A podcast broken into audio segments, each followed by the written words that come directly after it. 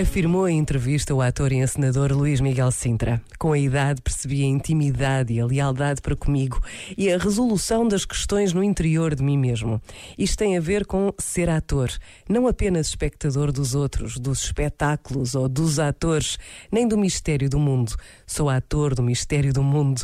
E acrescenta, é-me muito mais claro agora que a marcha da história é o somatório de muitas vidas e a minha é muito pequena quando comparada com isso. Não será um homem de sessenta e dois anos o protagonista da evolução do mundo. Não deve ser. Confio muito mais que, mesmo que não se veja, alguma transformação existirá para a qual eu já contribuí. De alguma maneira, o mundo irá progredir sempre. Este momento está disponível em podcast no site e na app da R G F.